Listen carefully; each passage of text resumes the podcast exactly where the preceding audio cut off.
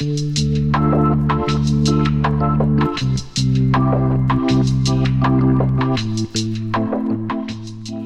and welcome to season three, episode three of the Marketing Matters podcast from BSA Marketing. I'm sat here today at Glossop Gasworks with my fellow podcast presenter, David Wright. So, hi, David. Hi there. And David's actually suffering a little bit because he fell off his bike yesterday. I don't know. He t- he's It talked was not yesterday. It was on Friday. on Friday. Sorry, yeah. So, which, as uh, I mentioned it to my wife and told you where, told her where you were going, and she said, "What was he doing going down that road in that terrible weather on Friday?" Benefit of hindsight and all that. But I think you're you're on the mend, I believe. I, th- I think so. Yes. Hopefully, good, and yeah, it hasn't put you off the idea of cycling. Uh, on the contrary, But yeah, so the uh, the weather is a lot better today. It's a little bit white, but generally speaking, it was pretty wild on on Friday. But yeah, definitely a little bit bit better today. Anyway, on to the subject of today's podcast, and we're basically looking to continue our series on bridging the technology gap.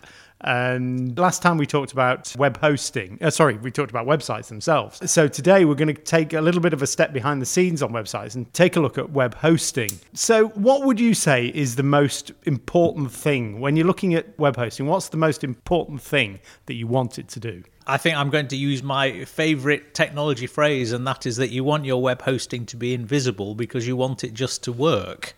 And, I should say that was the answer I want. and Maybe I should have. We should have prepared this before because that was the answer I was expecting you to give and the answer I wanted. So thank you for that. Anyway, Well, it just on. goes to show how we are of a mind. But maybe. Um, but I think it's one of those things that it is is a bit of a Cinderella in the whole website thing. I mean, we talked last time about how important a website is for your business, and and I think equally hosting is very important for your website. And yet, very often people get completely focused, as we've talked about before, on on building a website, and then once it's built, that you think, well, oh, well, I suppose we need to host it somewhere now. And, Yeah. and it's it's very much an afterthought where actually good hosting can make or break how effective your website is Yeah. in, in in its ultimate goal of working to drive your business. Because as I say, if you, if you have the, the wrong type of hosting, you're either going to it's going to give poor performance for your website, or at the other end of the scale, you could be paying over the odds for something you really don't Yeah. need. And, and I think it's maybe part of the issue is the fact that generally speaking, it does just work. So you you know it, it is one of those things that you don't have to put too much thought into, and it is very easily available on.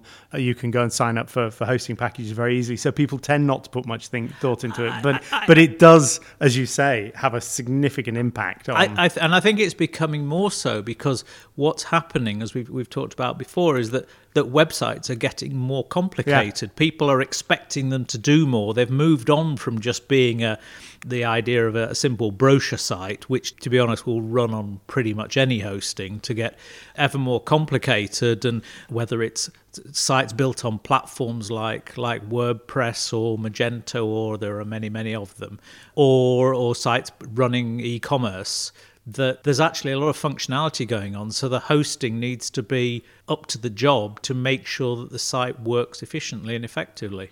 Yeah, and and I think I mean we had a, a situation with a client recently where they were saying, "Oh, we've just we've just created a new website and it's slower than the old one. How's that?" And I think the fact is that it's the same. You put a piece of new piece of Windows software, new version of Word on an old computer, and it will be slower. The fact is that these systems are becoming more complex. They're becoming, and because the the sort of resources are available and the power of computers is going up, the new software will use that. So I think it is not unsurprising that I think it should also be pointed out in the case you've just spoken about, the new website was significantly or is significantly more functional Oh, than the old site. absolutely. So, so actually, it was delivering a lot more in terms of business promotion and driving a business. And as you say, that you, you need to make sure that the, the, the website functionality on the hosting are, are kept in sync. Yeah, and I and I think that sort of brings us on to a, another good thing that's worth discussing is the idea that your hosting needs will change with your business, and you might start off with a very simple website just delivering some marketing messages, but then you want to add in e-commerce, you want to,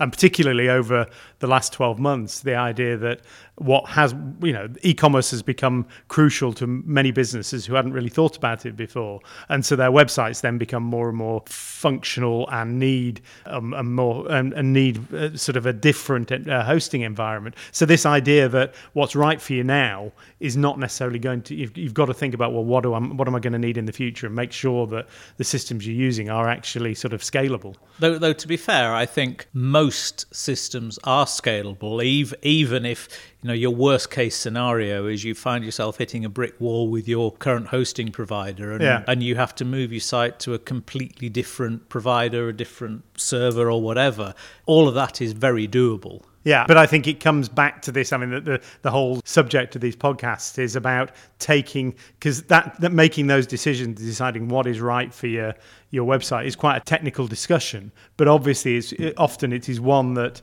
a website owner, as a business owner, maybe you know they, they don't really they don't have that knowledge and don't particularly want to have that knowledge. So actually, having a partner who can bridge that gap between the technical requirements of your hosting and what you're actually trying to achieve from a business perspective is really quite important. Yeah, and, and also recognizing that you don't just want the ultimate hosting because no. you want the hosting that's right for your website and that's right for your business, that's right for your needs. And it's about getting the, the balance correct so that you do have, as I say, hosting that is invisible in that it's working for your business and you don't have to think about it because you don't you actually don't really notice it.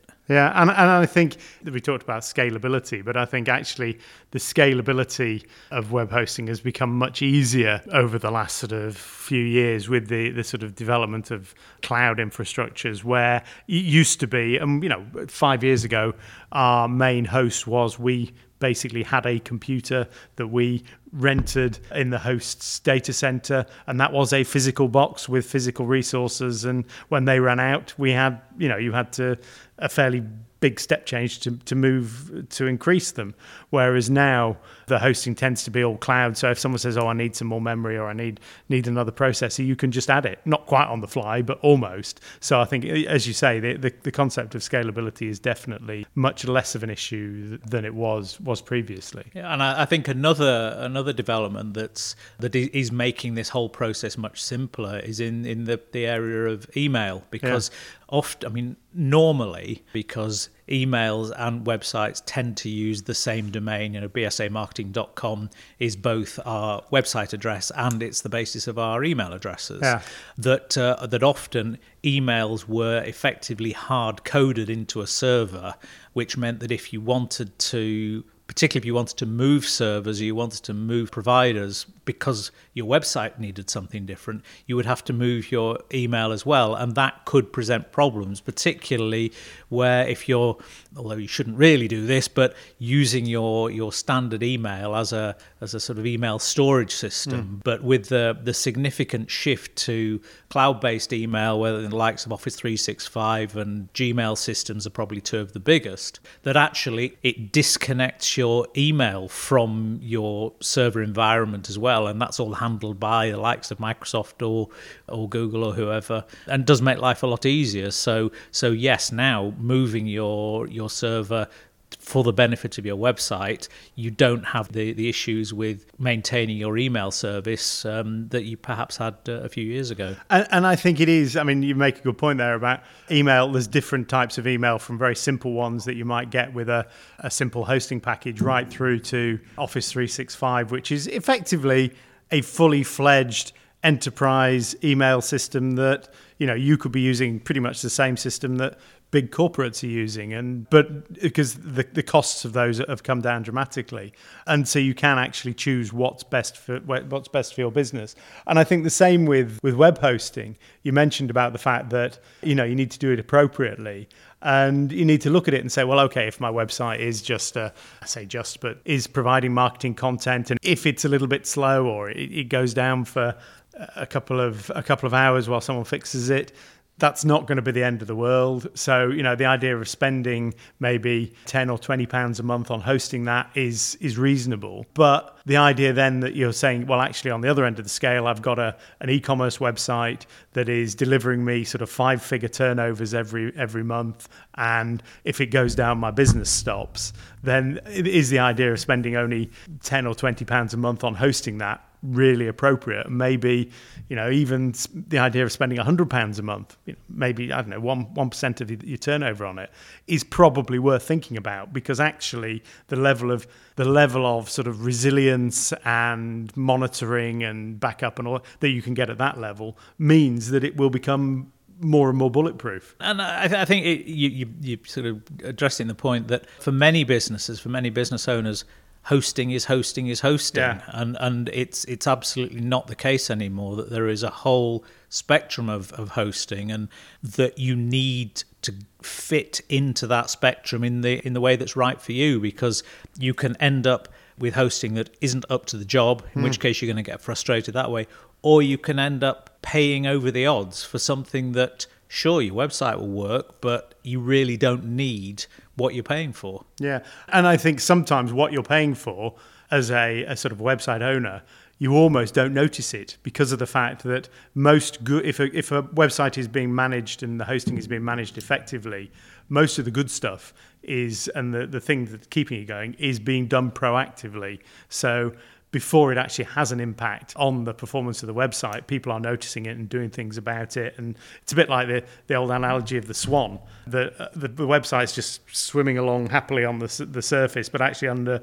underneath there is quite a lot of activity going on to make sure that the resources are there to keep it in that way and make sure that it doesn't fall over and that or doesn't slow down or whatever it may be. And, and I think also that people are, are realizing, particularly with the, the strange environment that we're in at the moment, as more and more people are doing business online, that actually the idea that your website can be, particularly if it's an e commerce website, can, can be trading 24 hours a day around the world. And even if you're a, uh, you might just think you're a, a little business in, in a corner of the UK, that actually there there is absolutely no reason why you shouldn't be trading with anybody anywhere. So the fact that there is somebody who's keeping an eye on your website and making sure that it, it's running effectively throughout your night is quite quite a, a nice factor and is not out out of the reach of of even even quite quite modest businesses these days. Yeah, I, I, totally agree, and I think I mean we've we've talked a little bit about websites, we've talked about about email. I mean the third thing I think that is uh, maybe worth just touching on is the whole question of domains. Because I mean they they're the sort of glue that stick everything together, and in one level uh, on one level they- they are actually the most important element of your sort of hosting environment because your domain is sort of your it is your brand online. And if you don't have control and the ability to, to manage that effectively, you can come unstuck if you're not careful. You can, and I, I, I, that was it was something else I was thinking about as well. That that I think it's remarkable how often I come across clients who don't know what domains they've got, don't hmm. really know where or how websites are hosted. And to be honest, while everything's working fine, maybe that's not too much of a problem. But suddenly you find that you don't know what, who's hosting your website, or that worse still, you perhaps have a, a parting of the ways with an ISP, a web host, and then you maybe there's a bit of a little bit acrimonious and you find that actually your domains are hosted in their name. Hmm. And normally you can recover them but it can be a painful process and take quite a while to do it. So i think at at a very simple level make sure that any domains that you rely on are you know where they are you you have control of them and they're registered in your name. I think that's a very sound piece of advice, and I would definitely recommend that. You know, we, we talk sometimes about things you could do after a, a podcast, and I think definitely one of the things would be just to go and do a quick search on any domains that you are that are key to your brand, and make sure that you are the, the registrant of those domains, and uh, because that means that if anything does, if there are any disputes over it, you're ultimately the one who has control over them. And obviously, if that's something you're you're not sure about, please feel free to get in touch with us, and we'll be more than happy to help you on that. Absolutely. And just to, to sort of as we, we draw to a close, I just, we talked about the idea of maybe fielding a, f- a few questions that have, come into us. And one that's come in that I think is relevant to this is this question of cloud hosting. I mean, everybody, talk, everybody talks about cloud host, cloud website hosting, or the, the you know, cloud services.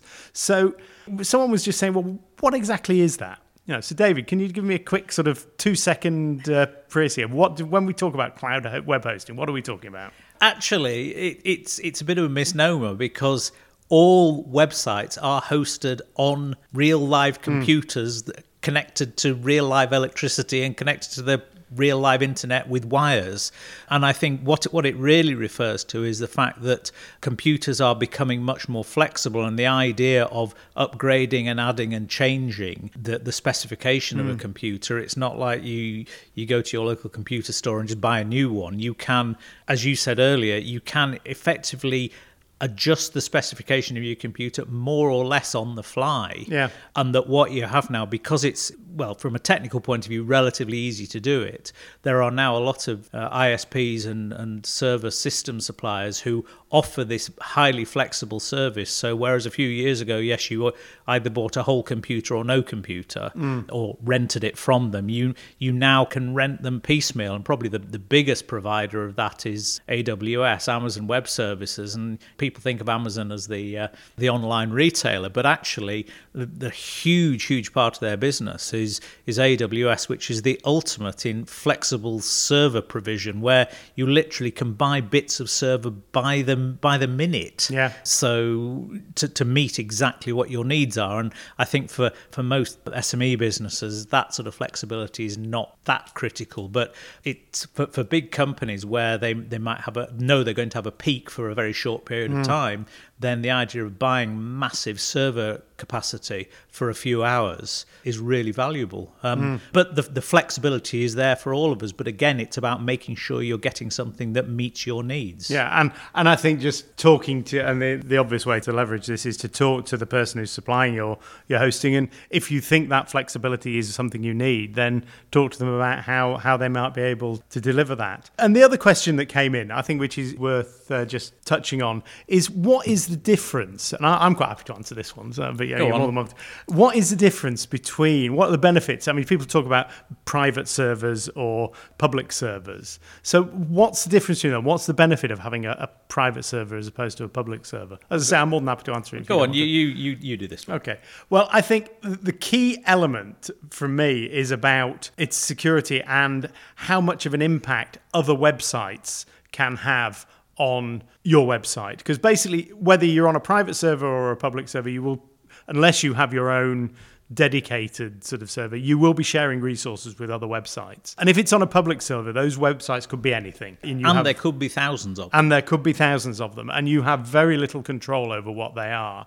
The moment you move on to a private server, and we, we have two levels. We have a sort of a shared private server where we own the server or we rent the server, and we have a number, manage a number of sites on that server, but we have 100% control over all of those sites. So if any of them are causing an issue, we can look at that and deal with it straight away. So there is nothing outside of our control that is impacting that. And then you, so that's the sort of the middle level. And then if you went on to a, an individual, uh, your own private server, where basically your website is the only one on that server using those resources, so you have 100% control over how those resources are being used, and you can have 100% control over the performance of your website on a day-to-day basis. So I think those that's the three. If it's a cla- if it's a public server, you're reliant on sharing resources with lots of other people you have very little control over.